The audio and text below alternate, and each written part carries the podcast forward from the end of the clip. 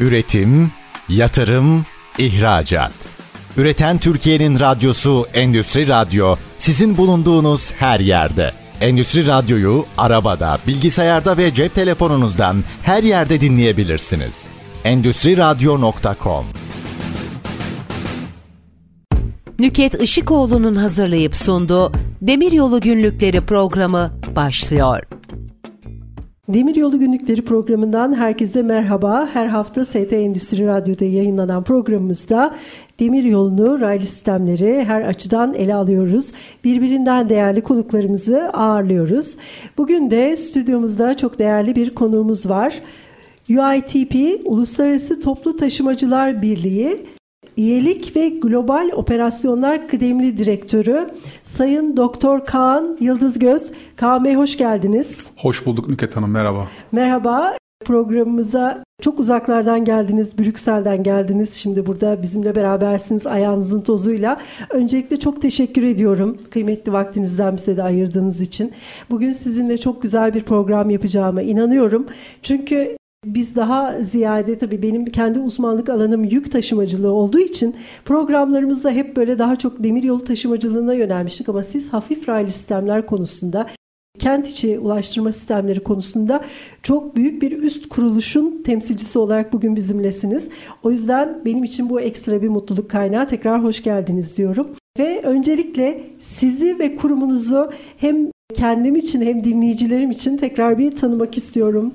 Bize bu konuda bilgi verebilir misiniz? Tabii memnuniyetle. Ben de gerçekten de bu programa katılmaktan büyük memnuniyet duyuyorum. Aslında sizin çarşamba günleri e, yaptığınız programı ben de mümkün mertebe dinleyicisi olmaya e, çalışıyorum. Çok teşekkür ederim. Türkiye'de olamasak, radyodan dinleyemesek de özellikle Spotify'dan çeşitli bölümleri takip etmeye e, çalışıyorum. Tabii Uluslararası Toplu Taşımacılar Birliği UITP dünyanın kent içi ulaşım alanındaki en büyük ve çatı kuruluşu. 1885 yılında kurulmuş bir kuruluş. Çok eski, evet. çok köklü bir kuruluş. Tabii merkezimiz Brüksel'de, Belçika'da kurulduğumuz Hı. yerde ama e, Brüksel dışında şu anda 16 ülkede dünyanın farklı farklı bölgelerinde ofislerimiz var. Peki biz ne yapıyoruz? Yani nasıl evet, bir faaliyet? Ama öncelikle biz sizi de bir tanıyalım. Ondan sonra faaliyetlerinize geçelim. Tabii. Çünkü siz de çok uzun yıllardır UITP bünyesinde görev yapıyorsunuz ve Brüksel'desiniz. Uluslararası bir kuruluşta bir Türk olarak çalışıyorsunuz. Öncelikle sizi de tanımak istiyoruz. Tabii memnuniyetle. Ben yaklaşık 13 yıldır Uluslararası Toplu Taşımacılar Birliği'ndeyim. Bu 13 yıllık birlikteliğim sürecinde farklı görevler üstlendim. Hı hı. Uluslararası Toplu Taşımacılar Birliği'nde. İlk önce birliğin Orta Doğu ve Kuzey Afrika bölümünden sorumlu direktör olarak Dubai'de hı hı. görev yaptım. 3 yıl 2011 ile 14 yıllar arasında. Sonrasında birliğimize bağlı dünyanın farklı bölgelerinde kapasite geliştirme programları düzenleyen UITP Akademisi'nin kurucusu ve direktörü oldum. Brüksel'de 2014 ile 18 e, yılları arasında. 2018-2022 döneminde ise birliğin üyelik, pazarlama ve hizmetlerden sorumlu kıdemli direktörüydüm. Daha çok üyelerimize verdiğimiz kongre, fuar, hı hı. E, danışmanlık, eğitim, e, pazarlama, iletişim aktivitelerini koordine ediyordum dünya genelinde. Yaklaşık son bir buçuk yıldır ise e, birliğin üyelik ve global operasyondan sorumlu kıdem direktörüyüm. Burada ne yapıyorum? Burada ana faaliyetim birliğin Avrupa dışında organize ettiği tüm aktivitelerden sorumluyum. Avrupa dışındaki ofislerimiz, faaliyetlerimiz, düzenlediğimiz etkinlikler, Avrupa dışındaki tüm iştirakçı şirketlerimiz Bunların hepsinin koordinasyonundan e, sorumluyum. Aynı zamanda da birliğin icra kurulu üyesiyim. Tabii birlikten önce de ben bir ulaşımcıyım yani her şeyden önce ulaşım evet. sektöründe bütün kariyerim geçti üniversite döneminden beri. Daha öncesinde Metro İstanbul'da görev yaptım. Hı-hı. Kariyerimin ilk başlarında hani kanımda, damarlarımda o raylı sistem, evet. e, demir yolcu e, kanı dolaşıyor. Yani baktığımızda bir kere o dönemdeki genel müdürüm demişti ki bana ya bir kere bu sen bu depo sahasına girip bu depo sahasının havasını solduktan sonra kolay kolay hayatın boyunca buradan uzaklaşamazsın. Çok doğru bir şey söylemiş. Hepimiz aynı dertten muzdaribiz.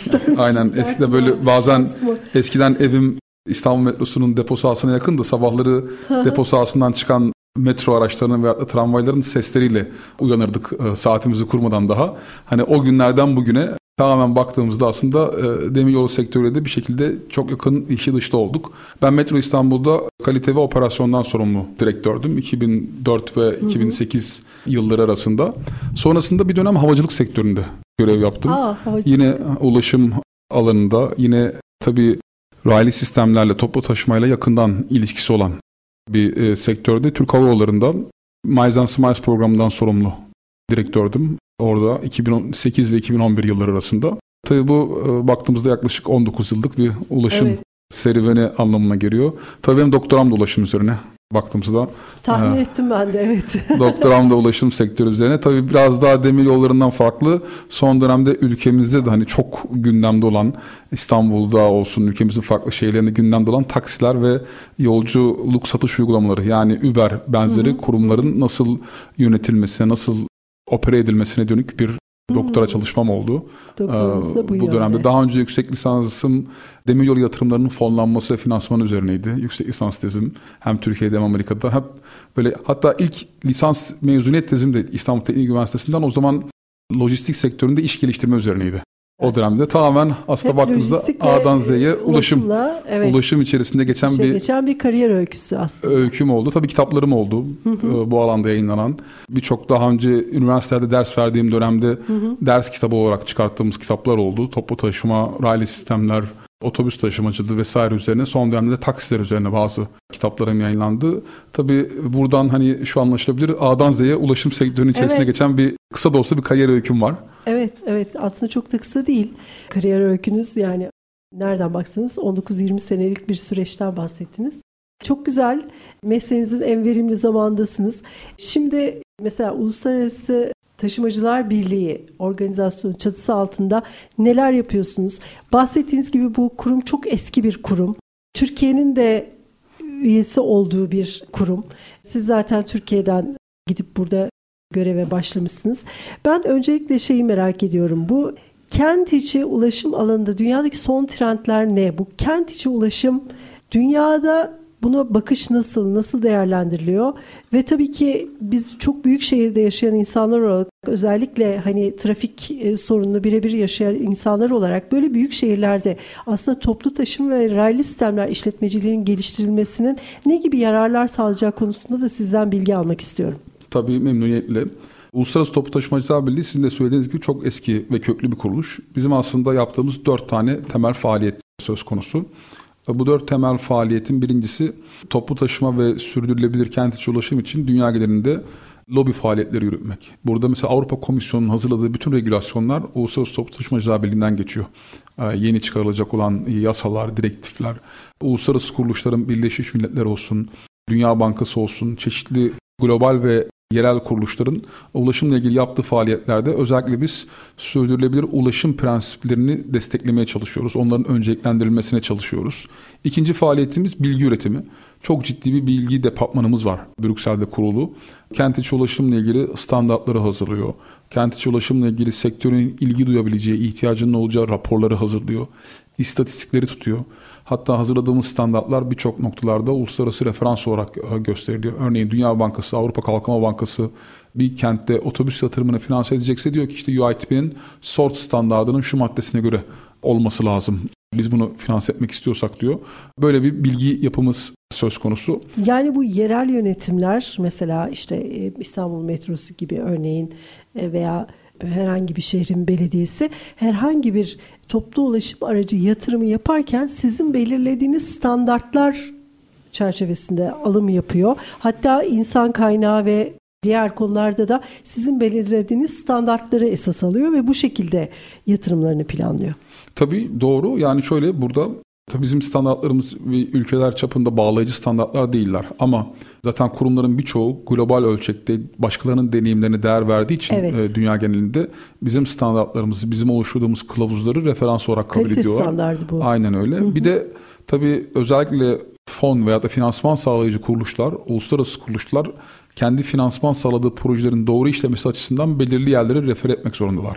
O noktada da Uluslararası Toplu Taşımacılar Birliği'nin hazırladığı kılavuzları, guidelines'ları, standartları refer ediyorlar kendi projelerinde. Böyle bir yapımız söz konusu. Tabi bilgi üretiminin e, dışında üçüncü alanımız bir network oluşturmak. Yani dünya genelinde bütün kent içi ulaşımdaki aktörleri bir araya getiren bir network oluşturmaya çalışıyoruz. Bununla ilgili büyük kongreler, fuarlar düzenliyoruz. Dünyanın en büyük ulaşım kongre fuarını biz düzenliyoruz. Hı hı. Hatta bizim düzenlediğimiz e, UITP zirvesi 1885 yılından beri düzenleniyor. 1885 yani çok, yılından beri. 1885 yılında düzenlemişiz. Hatta O 1885'te düzenlediğimiz ilk kongremizin teması çok da ilginçtir. Hani o günden bugüne ulaşım sektörü nasıl merhale kat ettiği e, çok ciddi gösterebilecek bir e, durum bizim için. Atlardan nasıl daha fazla verim alabiliriz tartışmışız e, o dönemde. Brüksel'de benim ofisimde kocaman bir kitapçık var. O kitapçık onu anlatıyor. How to get best performance from out of horses. Atlardan en iyi performansı nasıl alabilir ulaşım işletmecileri? Ona göre yem karışımları, istirahat süreleri belki. Aynen öyle. Yani çünkü o dönemde tramvayları, otobüsleri atlar çekiyor. Tabii. O yıllarda biz 10 tane mühendis istihdam etmişiz. Dünyanın farklı ülkelerine göndermişiz. Oradaki deneyimleri bir araya getirmişler. Hatta bir formülizasyonumuz var. Diyor ki o formülizasyon bir ata en iyi optimum gıdayı, yemi hazırlamak için işte yüzde otuz mısır olacak. O mısır Amerika'nın şu bölgesinde en iyisi var. O kadar Yüzde kırk yulaf olacak. Rusya'nın Sibirya'nın şu bölgesinde yetişenler en iyi. Suyu şu saatte vereceksin. Arada şu kadar dinlendirme vaktin olacak vesaire diye. Böyle bir kılavuz hazırlanmış. Ta 1885'teki ilk düzenlediğimiz ulaşım e, Gerçekten kongre ve fuarında doğru söylüyorsunuz. Hı hı. Tabii bir diğer yaptığımız hani faaliyet de dördüncüsü de kapasite geliştirme. Tabii sektörde şu anda insan kaynağı çok önemli. Bugün dünya genelinde toplu taşıma sektöründe 13 milyon kişi çalışıyor Nüket Hanım. Evet. Yani bu çok ciddi bir insan kaynağı. Havacılıktan daha fazla. Bugün Doğru. E, şehirlerimizde aslında baktığımızda en büyük istihdamı kent içi toplu taşıma işletmecileri sağlıyor. Benim bulunduğum hı hı. Brüksel şehrinin en büyük istihdam sağlayıcısı kuruluş oranın İETT'si olan STIP. Hı hı. Amsterdam'da GVB.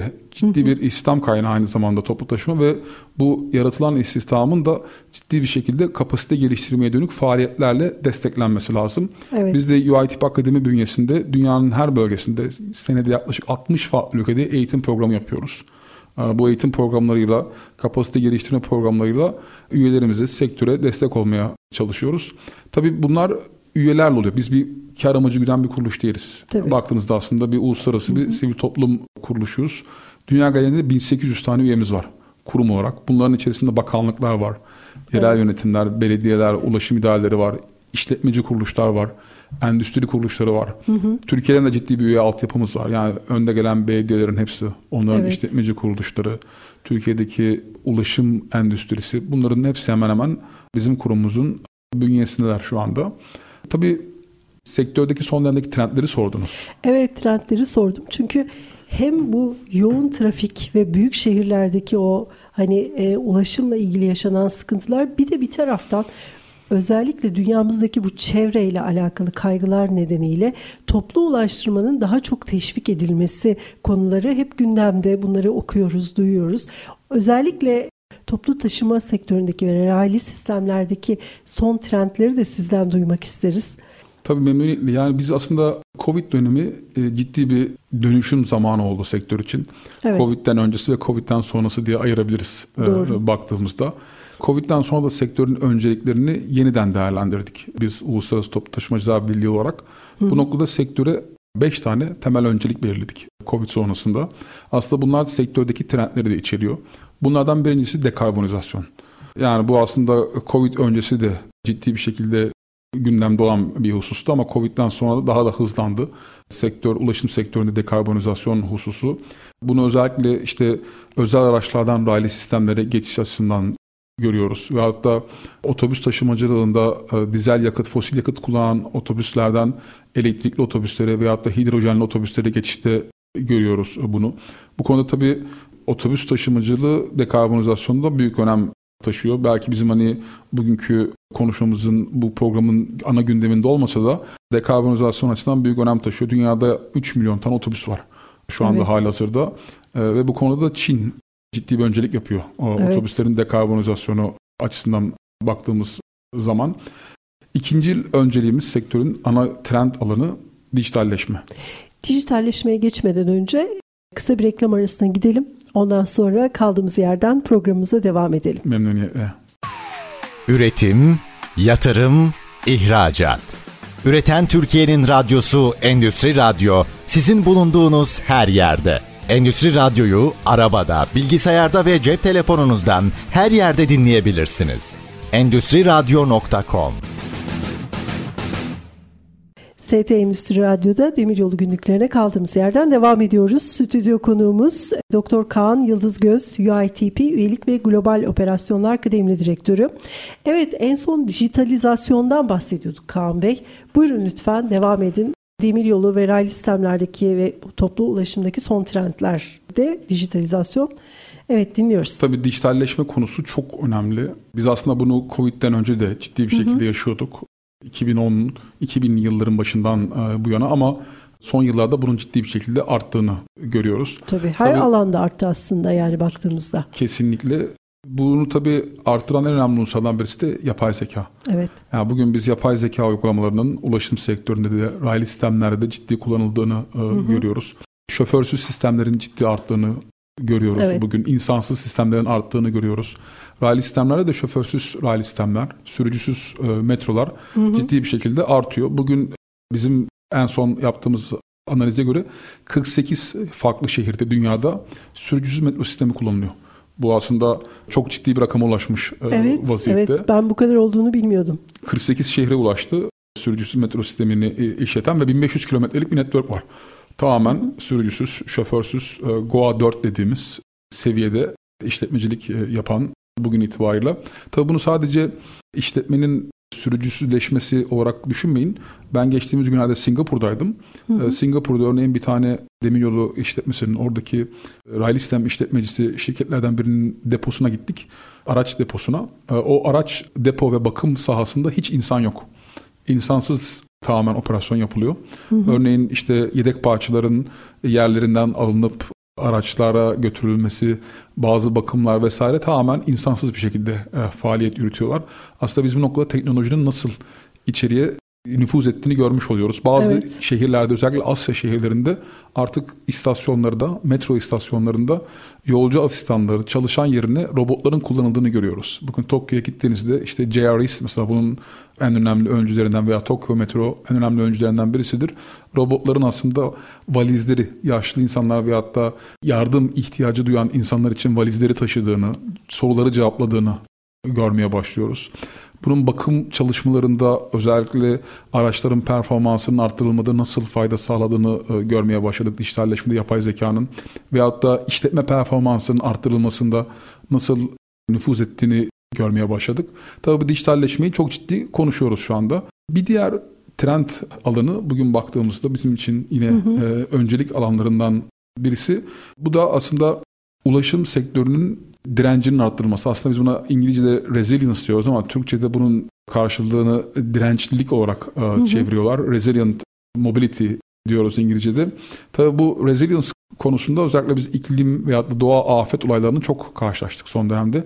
Biz nasıl bir sistem yapmalıyız ki ileride bu tarz işte iklim olaylarına, doğa afetlerine karşı hazırlıklı olabilelim. Örneğin Türkiye'de de işte maalesef 6 Şubat depreminden sonra e, bunu yakından yaşadık. Ulaşım evet. sisteminin bu tarz olaylardan sonra ciddi bir şekilde hala işletmesine devam edebilme gerekliliğini. Tabii burada sadece iklim ve doğa olaylarını değil aynı zamanda yönetişimde dirençlilik, evet. sürdürülebilir fonlamada dirençlilik bunları evet. da e, konuşuyoruz. Bir diğer trend alanı ulaşımın yeniden tanımlanması. Aslında ulaşım sektörü bir noktada yeniden tanımlanıyor.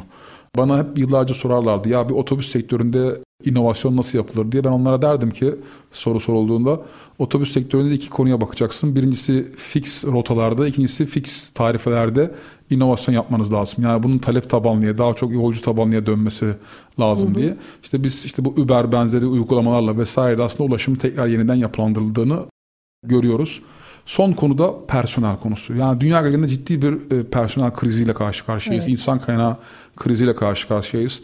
Birçok ülke artık aslında çalıştıracak personel bulamıyor. Nitelikli personel bulmakta zorluk yaşıyorlar. Özellikle şoför mesleğinde, hmm. makinist, sürücü Ama mesleğinde. Bir taraftan da mesela bizim de şu anda çok genç bir nüfusumuz var okullarından mezun oluyorlar. E, işte iş hayatına atılacaklar. Geçen hafta katıldığım bir toplantıda gene lojistik konulu bir toplantıda özellikle bu sorunlardan bahsettiler. Hani karayolu araçlarında da demiryolu araçlarında da kullanıcı bulma sıkıntısı var. Yani sürücü.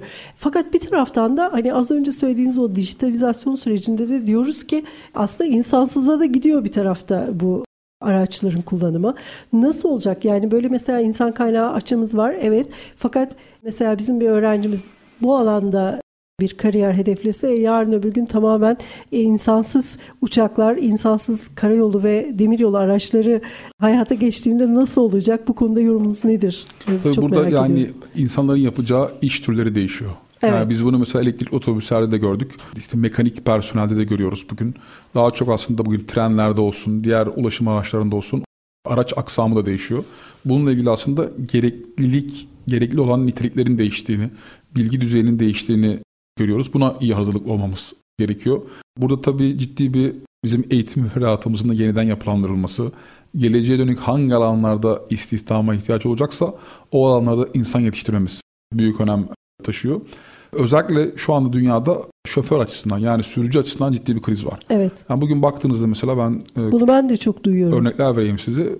Avusturya'da Viyana'da Viyana toplu taşıma işletmesi bu senenin başında tramvay işletme sefer sıklığını azalttı. Çünkü tramvay şoförü bulmakta zorluk yaşadılar. Hmm, Personel yetersizliği. Tabii personel yetersizliği Sefer var. sayısında düşüşe gitti. Sefer sayısında gitti, maalesef evet. azaltma yaptılar. Ben yakın dönemde Avustralya'daydım. Avustralya'da Melbourne toplu taşıma idaresindeki tüm pozisyonların %30'u boş. Yani istihdam yapamamışlar. Uzun süredir boş devam ediyor bu pozisyonlar. Ee, örneğin İtalya'da e, Talep mi yok? Yani neden böyle bir e, problem var? Ya da talep genç sorunu var. Nitelikli insan sorunu e, söz konusu. nitelikli insan aslında o nitelikleri kazandıracak eğitiminde verilmesinden geçiyor bir taraftan da. Aslında siz bununla ilgili çalışmalarda yapmışsınız. Bahsettiniz hani akademi bir akademi kurulmasıyla alakalı bir şeyler yapmışsınız. Ben tabii ki hani siz e, çok büyük geniş bir perspektifte bakıyorsunuz. Bu benim için çok yararlı. E, Bizim için de yani dinleyicilerimiz için de. Ben tabii sizin anlattıklarınızı hep böyle ülke çatısı altında bir kez daha değerlendiriyorum kafamda. Mesela bir taraftan bu yetişmiş kaliteli e, eğitim almış bir insan kaynağı ihtiyacı var ama bir tarafta da kadrolar boş.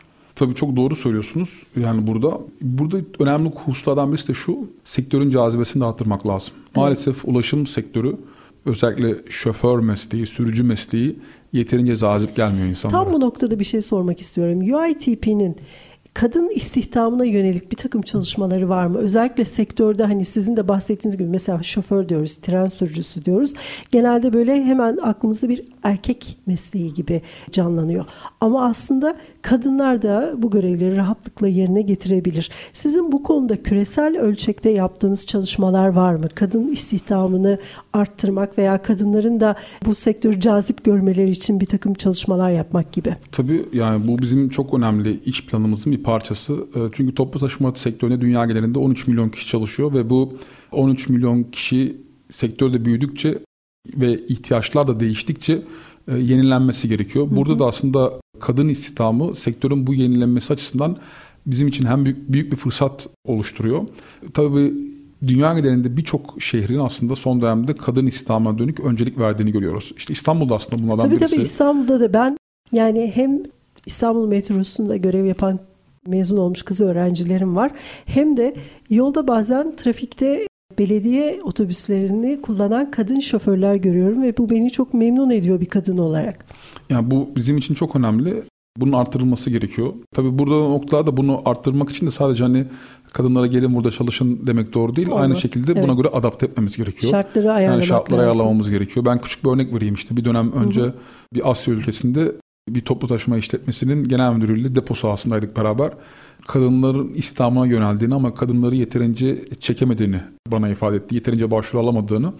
Ben tabii ona çok basit bir soru sordum. Dedim ki yani sayın genel müdür bana kadınların kullanabileceği lavabolarınızı gösterebilir misiniz?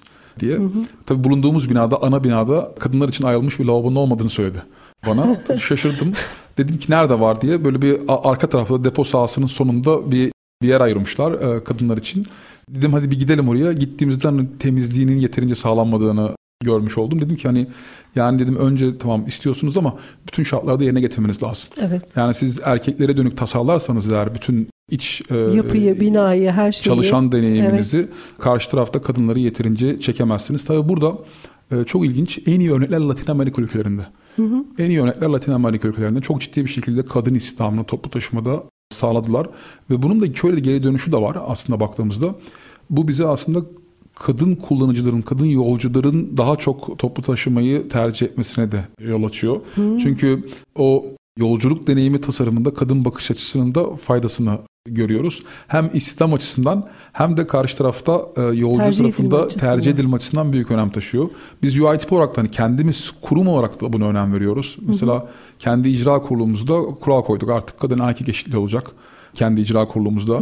Örneğin mesela biz bir panelde, bir konferansta, bir panele davet edildiğimizde eğer o panelde kadın konuşmacı yoksa kabul edemiyoruz. Yani sadece bütün panel erkeklerden oluşacaksa kabul edemiyoruz orada konuşmayı. Veya kendi düzenlediğimiz konferanslarda tamamen tek bir sadece kadınlardan oluşan veya sadece erkeklerden oluşan bir panel düzenleyemiyoruz. Hani böylelikle aslında bir noktada biz de kurum olarak kendi üzerimize düşeni yapmaya çalışıyoruz. Çok güzel. Peki aslında tabii size soracağım çok soru var. E, çünkü ben dediğim gibi kendim de çok merak ediyorum sizin alanınızı. Dünya genelinde ulaşım kaynaklı problemler neler özellikle son dönemde? Bu konuyla ilgili neler söyleyebilirsiniz? Tabii bu yani biz son dönemde ulaşımla da ilişkili ciddi şekilde problemlerle karşılaşıyoruz. Ee, Bunlar hem çevre tarafında olsun hem kentsel verimli alanların kullanımı tarafında olsun hem trafik kazaları açısından olsun baktığımızda ciddi problemlerle karşılaşıyoruz. Tabii dünyada kentleşme artıyor. Yani baktığımızda kentleşme ciddi bir şekilde artıyor. 2050 yılına geldiğimizde dünya nüfusunun %70'i kentlerde yaşayacak. Aslında biz belki bir saat önce buluştuk. Sadece bu son bir saatte Asya kıtasında köylerden kente 20 bin kişi göç etti. Ya hiç Yani bunu- biz bir saat önce buluştuk Evet, ya. Hani bunu hiç 20 bin- bilmiyordum. 20 Enteresan bin bir kişi oldu. köyden kente göç etti. Ciddi bir kentleşmeyle karşı karşıyayız. Evet. Tabii bununla beraber ciddi bir şekilde fosil yakıtların tüketimi de ciddi bir şekilde önem kazanmaya Evet. başladı. Örneğin biz ulaşım sektörüne baktığımızda ulaşım sektörü halen küresel petrol tüketiminin %65'ini temsil Evet. ediyor. Çok ciddi bir payımız var ulaşım sektörü olarak. E tabii bunun ciddi bir karbon emisyonunun etkisi de söz konusu. Bunu acil düşürmemiz lazım. Şüphesiz yani 2030 yılına kadar ulaşımdan kaynaklanan karbondioksit emisyonlarının payının küresel toplam payın %40 olacağını tahmin ediyoruz. Aslında bakalım işte iklim değişikliği zirvesi, iklim hedefleri Evet. vesaire bunlara baktığımızda eğer biz Paris İklim Anlaşması'na göre küresel sıcaklıktaki artışı 1,5 dereceyle sınırlandırmak istiyorsak önümüzdeki 10 yıl boyunca küresel emisyonu her yıl %7.6 azaltmamız lazım. Bunun yolu nedir? Bunun yolu sürdürülebilir ulaşım modlarına geçiştir. Yani Kesinlikle. raylı sistemlere Raylı geçiştir. sistemlere geçiş. Özel araçlardan otobüslere geçiştir. Bu sadece yolcu taşımacılığı tarafında değil, yük taşımacılığı tarafında da ve çok daha belki de önemli bir şekilde yük taşımacılığı tarafında da ciddi bir şekilde bu sürdürülebilir ulaşım modlarına geçişi sağlamamız e, gerekiyor. Evet. Tabii trafik sıkışıklığı artıyor dünyada. Biz bir analiz yaptık. 2000 bugünle 2050 yıl arasında eğer bugünkü trendler devam ederse trafik sıkışıklığı dünya genelinde %100 artacak. Bugün yaşadığımızdan iki katı fazla trafik sıkışıklığını yaşayacağız 2050 yılında dünya genelinde. İnanılmaz. Bunu ciddi bir şekilde ele almamız lazım. Sadece bunun Ben yaş- şu an İstanbul'da yaşayan biri olarak şu andakinden e, %50 daha fazla bir trafik sıkışıklığını düşünmek bile istemiyorum. yani düşünmeyelim Ee, zaten. Korkunç bir kabus. önlemleri yani. almamız lazım. Kesinlikle bir Ee, an buna evvel önlem almamız önlemleri lazım. almamız lazım ve bunun ciddi ekonomik maliyetleri de var. Tabii. Ciddi ekonomik maliyetleri de var. Avrupa Birliği'nde toplam gayri safi milli hasılanın, yurt içi hasılanın yüzde biri trafik sıkışıklığına harcanıyor. Ciddi bir zaman kaybı söz konusu, farklı kayıplar e, söz konusu. Tabii burada kaza açısından da ciddi sorunlarımız var. Yani işte Türkiye'de de biz yıllardır konuşuyoruz trafik kazalarını.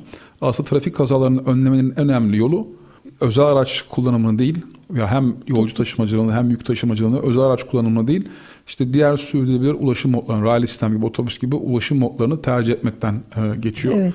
Geçtiğimiz yıl küçük bir örnek vereceğim size. Lütfen. Dünyada 1.3 milyon kişi hayatını trafik kazalarında kaybetti.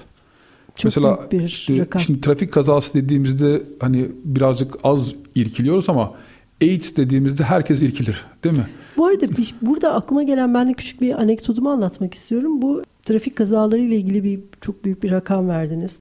Birkaç yıl önce bir toplantıya katılmıştım. Toplantıda tabii aynı zamanda işte diğer kurum ve kuruluşlardan da temsilciler vardı ve bu trafik kazalarında birçok insanın hayatını kaybetmesinden bahsettik. Sonra ilgili kurumda çalışan bir arkadaş orada bana şöyle bir bilgi vermişti. Ben gene böyle ah ne kadar büyük bir rakam yani çok ne kadar insanımızı kaybediyoruz trafik kazalarında dediğimde Nüket Hanım aslında bu rakam o anda kaza yerinde vefat edenlerin sayısı. Daha sonra hani hastanede bir tedavi gören işte bir uzvunu kaybeden veya sakatlanan insanlar bu rakam içinde yok demişti ve ben inanılmaz üzülmüştüm ve dehşete düşmüştüm. Dediğiniz gibi toplu taşımaların trafik kazalarının önlenmesine, e, buradaki kayıpların azaltılmasına direkt etki edeceğini düşünüyorum ve bu açıdan bile sadece çok de, büyük desteklenmeye değer. Ben orada küçük bir şey söyleyeyim size. Bizim Uluslararası Toplu Taşımacı Birliği'nin tanımına göre vefat tanımını şöyle yapıyoruz biz. Trafik kazasından sonra bir kişi 30 gün içerisinde o trafik kazasıyla ilişkili bir sorundan dolayı hayatını kaybetmişse biz onu 30 günlük süre belirledik hı hı. orada. Onu trafik kazasından hayatını kaybetmiş olarak kabul ediyoruz. Hı hı. Bizim de hani e, kendi standartımıza göre onun tanımı aynen öyle. Var. Onun tanımı o, o şekilde. Tabii burada şeyden bahsediyordum ben. Hani 1.3 milyon kişi senelik trafik kazalarında hayatını kaybediyor. Mesela AIDS'ten, AIDS hastalığından 1 milyon kişi hayatını kaybediyor.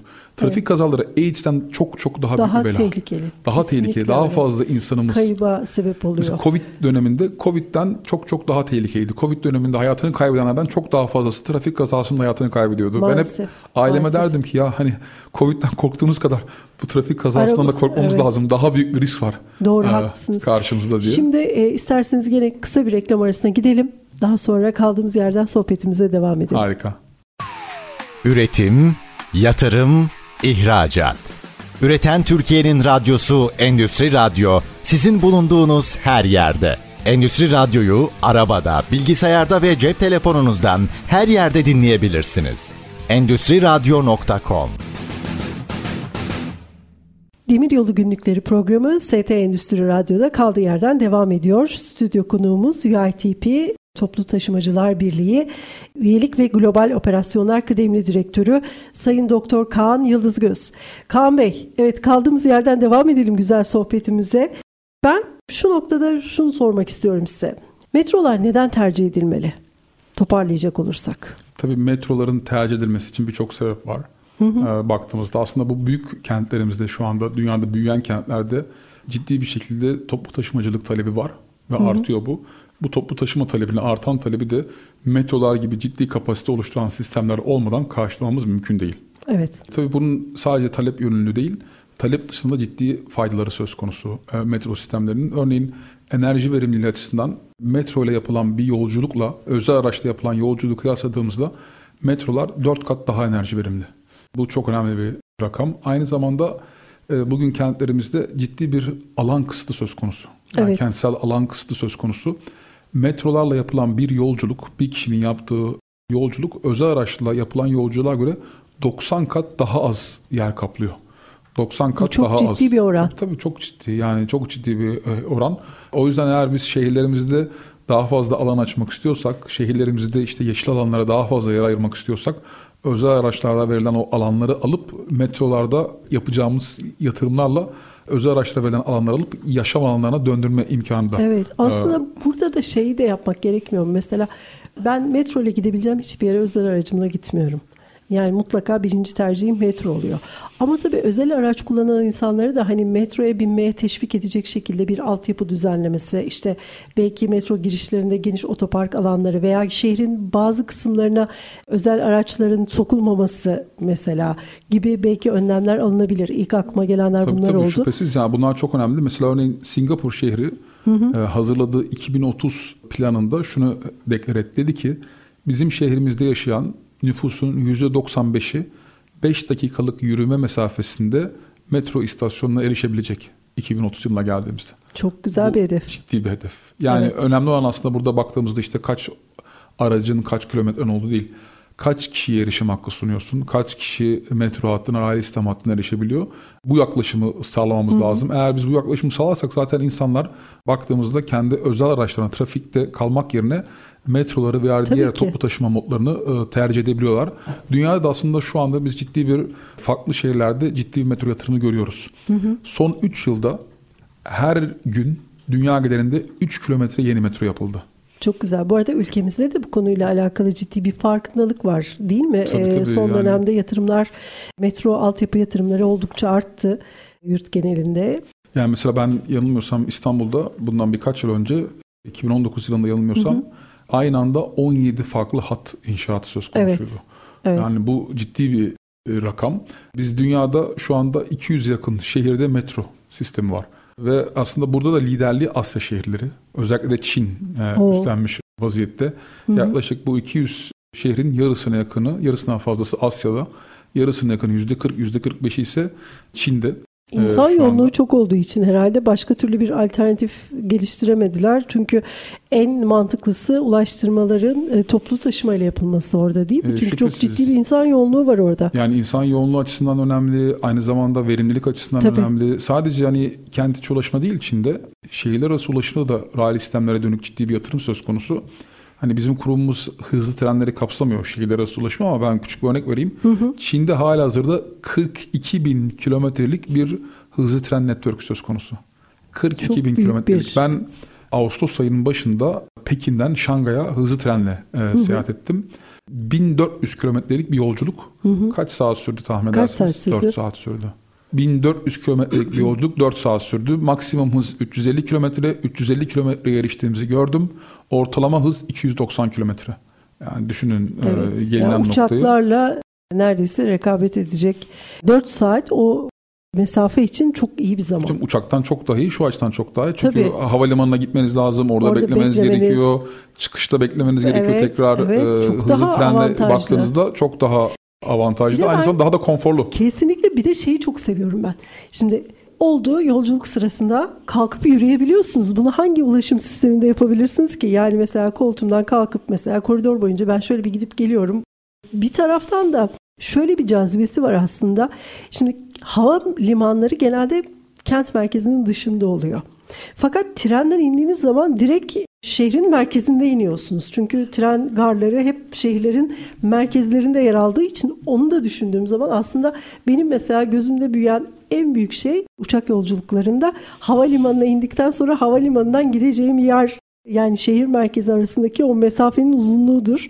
Onu da eklediğiniz zaman kesinlikle çok cazip hızlı trenle bu Şüphesiz yolculuğu yani yapmak. bu konuda aslında bilirsiniz yani Avrupa'da birçok ülke Avrupa Birliği ve hatta bazı kurumlar bizim kurumumuz da aynı şekilde eğer bir yolculuğu trenle yapma alternatifiniz varsa eğer uçakla yapmamız yasak mesela bizim. Tren Oo. yolculuğu mümkünse.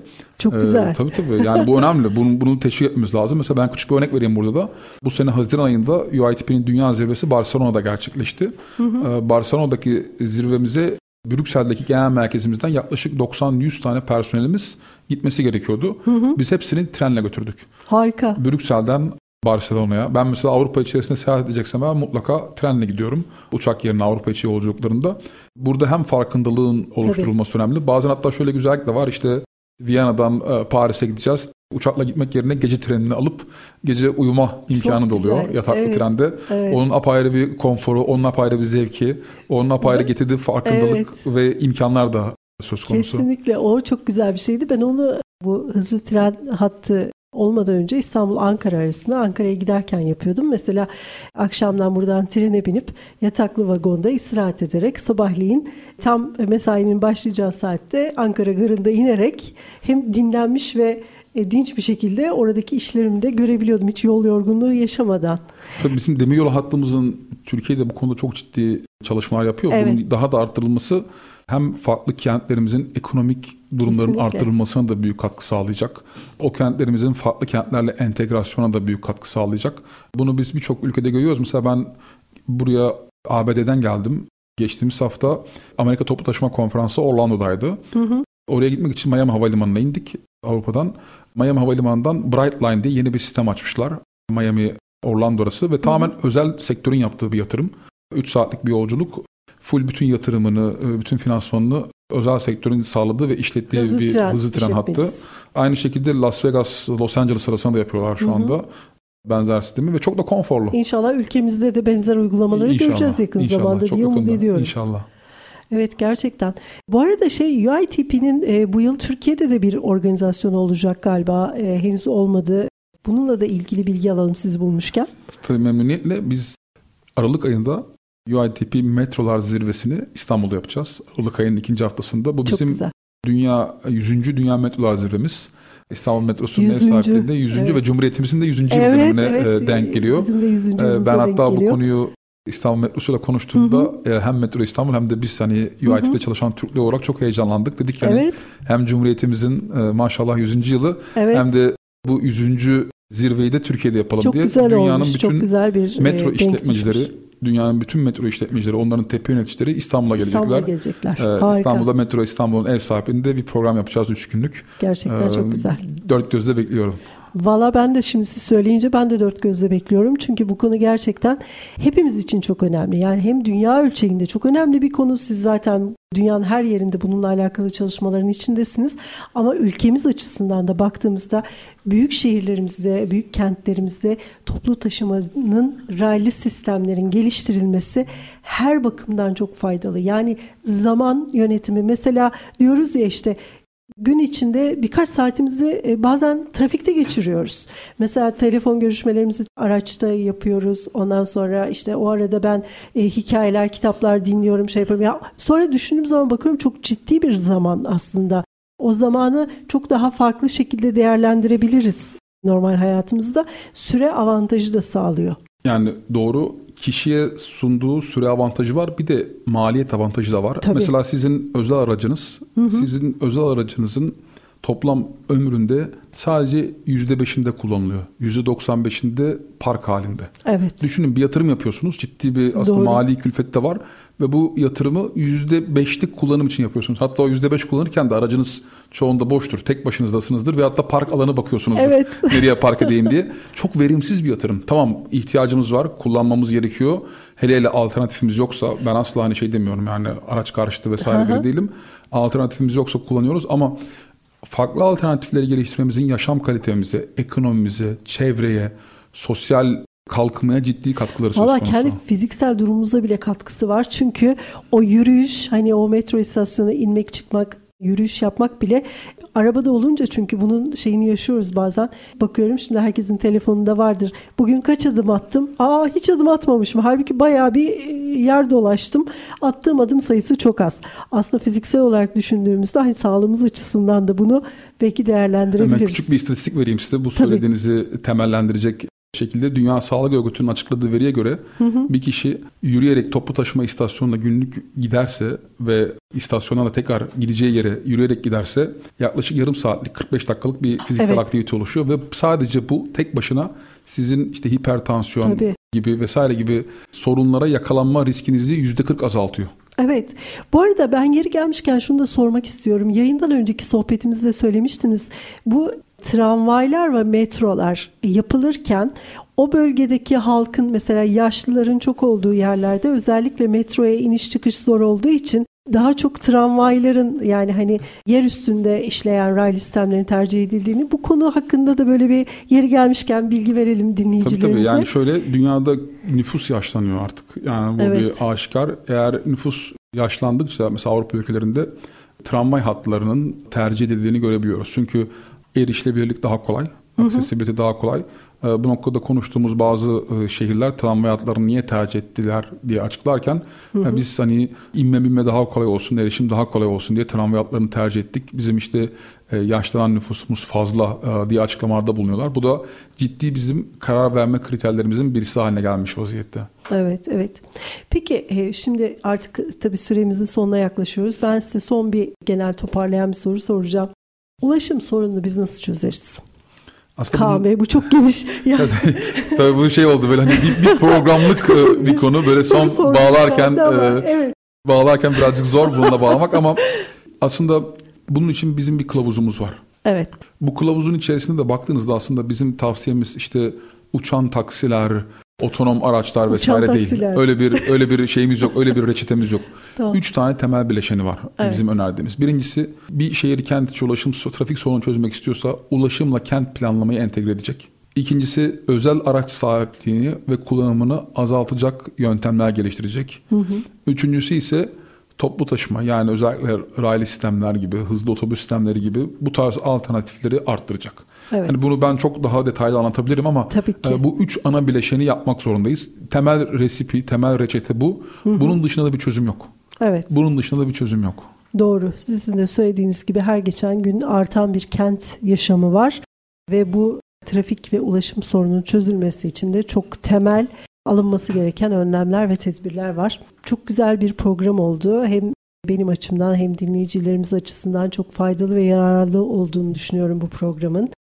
Kaan Bey Uluslararası Toplu Taşımacılar Birliği Üyelik ve Global Operasyonlar Kıdemli Direktörü Kaan Yıldızgöz. Çok teşekkür ediyorum.